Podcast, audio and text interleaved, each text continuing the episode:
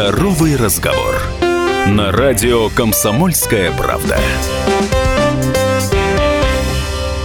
Добрый день, друзья. Радио «Комсомольская правда» продолжает свое вещание в Ростове-на-Дону и Ростовской области на частоте 89,8 FM эм в студии Максим Чумаков. И это передача «Здоровый разговор». И сегодня в рамках проекта «Врач года 2023» в студии радио «Комсомольская правда» Ростов хирург, заместитель главного врача по лечебной работе медицинского центра «Фабрика здоровья» Араер Эдуардович Саркисов. Добрый день. Добрый день, уважаемые слушатели. Арайр Эдуардович, первый вопрос по традиции этого цикла передач о том, что все-таки определило ваш выбор, как вы пришли к решению стать врачом.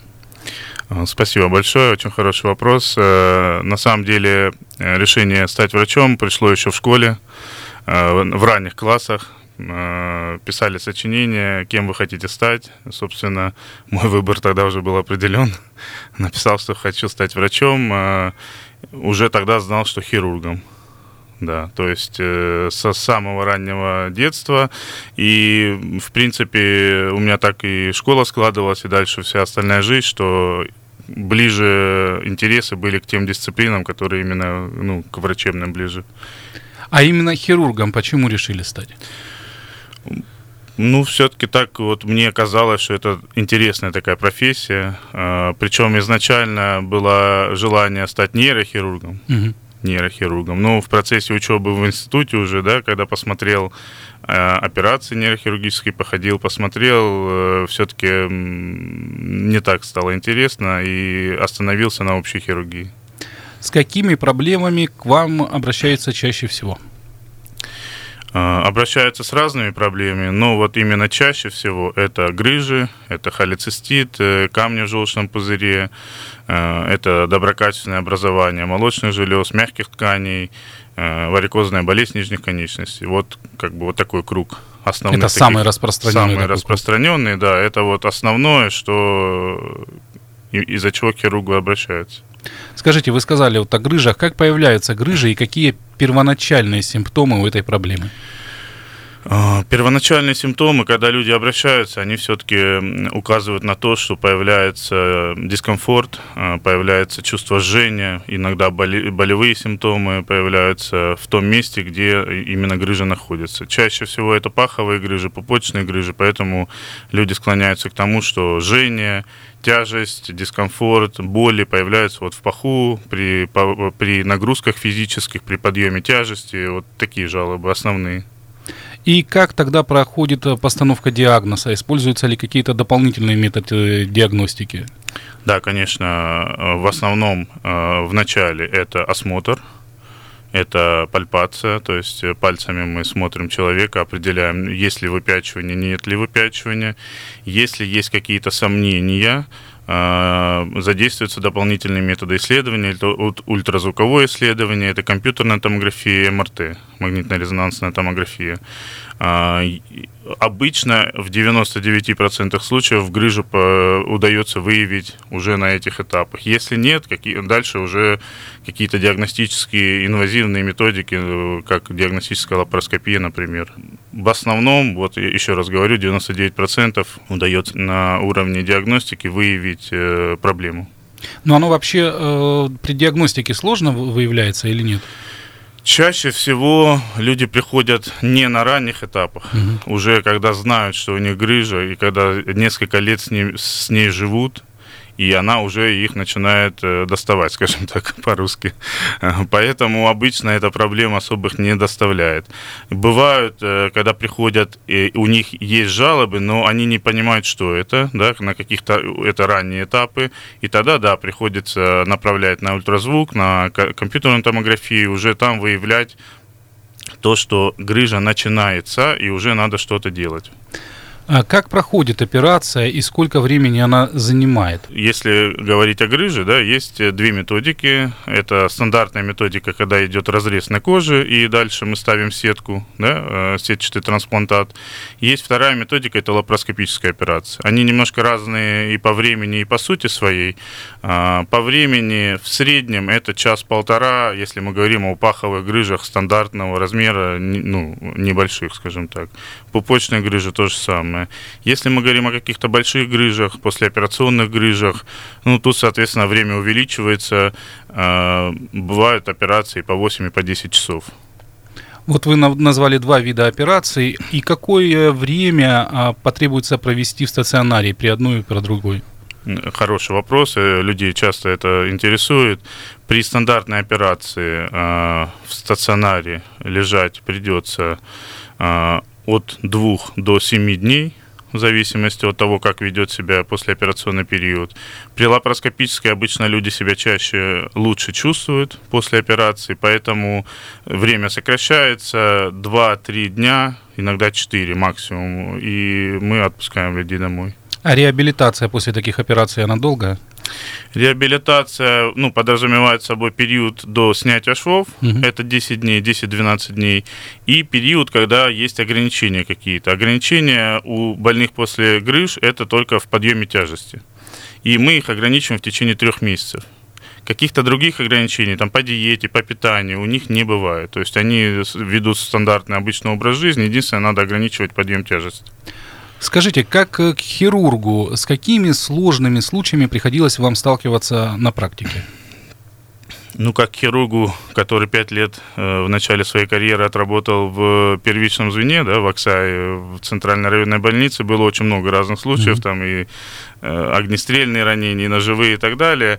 Расскажу, раз уж мы заговорили о грыжах, э, бывают э, очень крупные, большие грыжи, да, которые э, подразумевает установку крупного сетчатого трансплантата, а это инородное тело для организма, и поэтому послеоперационный период не всегда протекает гладко. Это не связано с э, самой операцией, это не связано с квалификацией хирурга, это вот особенности организма. И, к сожалению, э, люди не всегда готовы да, к тому, что им после операции длительно придется там перевязываться mm-hmm. или при, придется там приходить к доктору несколько раз еще там, чтобы закончить свой процесс восстановления. Поэтому, ну, я бы не назвал это там каким-то тяжелым случаем, да, но все равно с людьми надо разговаривать, людей надо предупреждать, что такие вещи возможны. Э, несколько случаев было в моей практике, там 3-4, э, приходилось э, заниматься с людьми там, ну, до, от 6 до 9 месяцев после операции. Достаточно длительный срок. Длительный период, да. Люди им, я всех предупреждаю, что такое возможно, да, не, ну, не все осознают, что это именно с ними может произойти.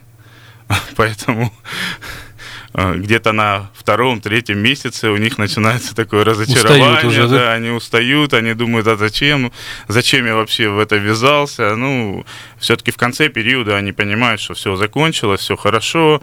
Э, тут самое главное, что доктору надо доверять. Раз вы пришли к доктору, ему надо доверять окончательно и полноценно.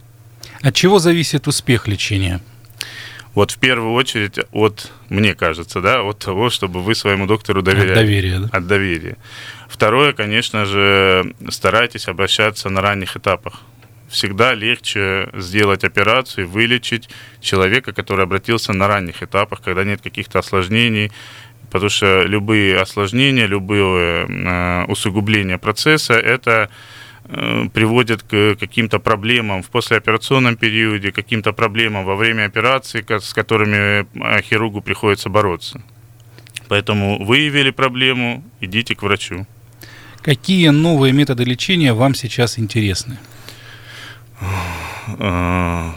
Мне сейчас очень интересно это лапароскопические операции, да, да хирургия говорили, лапароскопическая, тоже, да. и мы развиваемся в этом направлении, мы ездим на учебу, мы учимся, э, осваиваем. Естественно, мне интересна роботическая хирургия. Это ну, такое ответвление, скажем так, лапароскопии, когда э, хирургу даже не надо находиться в операционной.